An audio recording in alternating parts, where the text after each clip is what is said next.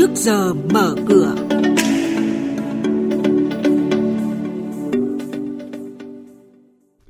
Thưa quý vị, chuyên mục trước giờ mở cửa sáng nay sẽ có những thông tin chính. Sửa đổi thông tư 01-2020, Ngân hàng Nhà nước tìm phương án tiếp tục giãn cơ cấu nợ vay cho doanh nghiệp. Nhiều cổ phiếu ngân hàng lao dốc trong phiên ngày hôm qua. VN Index sáng nay bắt đầu ở mức dưới 1.300 điểm. Nhận định thị trường hàng hóa thế giới, nhu cầu dầu thô tăng trở lại khiến giá dầu có xu hướng tăng. Ngay sau đây, biên tập viên Hà Nho và Thành Trung sẽ thông tin chi tiết. Vâng, thưa quý vị và các bạn, Ngân hàng Nhà nước cho biết đang lấy ý kiến đóng góp cho dự thảo sửa đổi bổ sung một số điều của Thông tư 01-2020 về việc cơ cấu lại thời hạn trả nợ, miễn giảm lãi, phí, giữ nguyên nhóm nợ nhằm hỗ trợ khách hàng chịu ảnh hưởng bởi dịch COVID-19. Những quy định mới tại thông tư sửa đổi được kỳ vọng sẽ hỗ trợ nhiều hơn cho khách hàng cá nhân và doanh nghiệp trong cơ cấu lại nợ, không chuyển nhóm nợ, miễn giảm lãi vay trong bối cảnh khó khăn do dịch bệnh trong thời gian gần đây. Trong thông báo gửi tới khách hàng, nhiều ngân hàng cho biết sẽ tạm dừng hoạt động phần lớn chi nhánh phòng giao dịch tại thành phố Hồ Chí Minh để thực hiện các biện pháp phòng chống dịch COVID-19. Đại diện một số ngân hàng cũng cho biết, dù phải tạm ngừng hoạt động phần lớn điểm giao dịch, nhưng các điểm ATM, giao dịch tự động vẫn hoạt động bình thường để đáp ứng nhu cầu tiền mặt của người dân. Hiện nay, lãi suất tiền gửi ngân hàng bình quân kỳ hạn dài trên 12 tháng là 5,6 đến 6,7% một năm.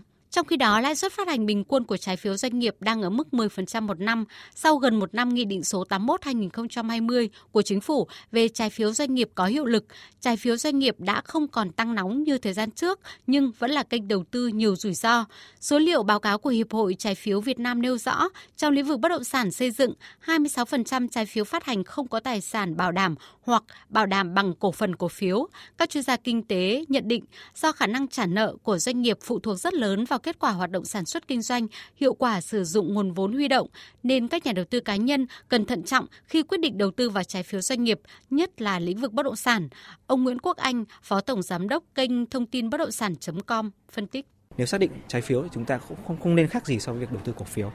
Họ đã triển khai những dự án nào, tính pháp lý ra sao, uy tín như thế nào, khách hàng phản hồi ra sao, liệu có những cái rủi ro mặt pháp lý nào hay không thì điều đó nó sẽ khiến cho việc chúng ta quyết định là có nên đầu tư hay không nên đầu tư cái yếu tố quan trọng nhất là quyết định là chúng ta sẽ phải theo sát doanh nghiệp.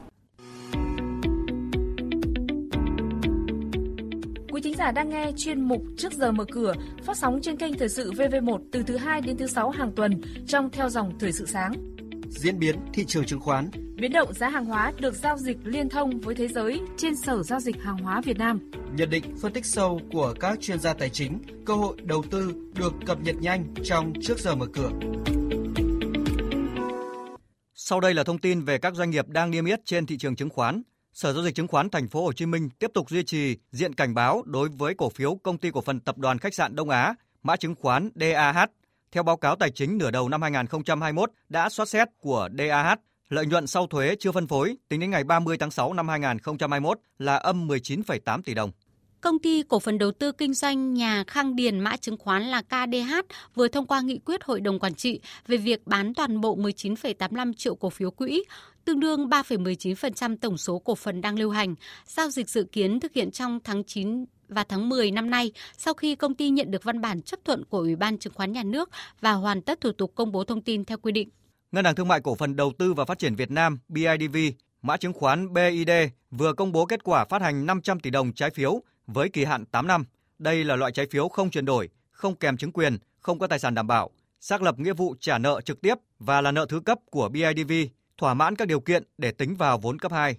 Về diễn biến trên thị trường chứng khoán, thưa quý vị và các bạn, phiên giao dịch ngày đầu tuần tiếp đà giảm của phiên cuối tuần trước, thị trường mở cửa với sắc đỏ bao trùm cả ba sàn. Một số thời điểm thì đà giảm của VN Index được thu hẹp, kéo gần về tham chiếu trong phiên sáng nhờ lực cầu bắt đáy xuất hiện. Tuy nhiên áp lực bán không ngừng gia tăng, chỉ số quay đầu giảm mạnh. Nhóm ngân hàng vẫn tạo áp lực lớn nhất trên các chỉ số, trong đó thì VIB giảm tới 4,4%, LPB giảm 3,7%, MSB giảm 3,2%, MBB giảm 3,2%. Kết thúc phiên giao dịch à, chiều qua thì VN Index giảm 30,57 điểm còn 1.298,86 điểm. Trong khi đó HNX Index giảm 3,22 điểm còn 334,84 điểm. Upcom Index giảm 1,24 điểm xuống còn 91,46 điểm. Đây cũng là các mức khởi động thị trường trong phiên giao dịch sáng nay. Tiếp theo là tin từ Sở Giao dịch Hàng hóa Việt Nam với các thông tin và diễn biến mới nhất trên thị trường hàng hóa thế giới. tâm lý thị trường dần được cải thiện, giúp giá dầu thô giữ được sắc xanh trong phiên hôm qua. Cụ thể, giá dầu thô WTI tăng lên khoảng 63 đô la Mỹ một thùng. Giá dầu thô Brent giao động quanh mức 66,3 đô la Mỹ một thùng. Singapore đang đẩy mạnh chương trình hành lang du lịch với các nước có tỷ lệ tiêm chủng vaccine COVID-19 cao, bắt đầu với Đức và Brunei.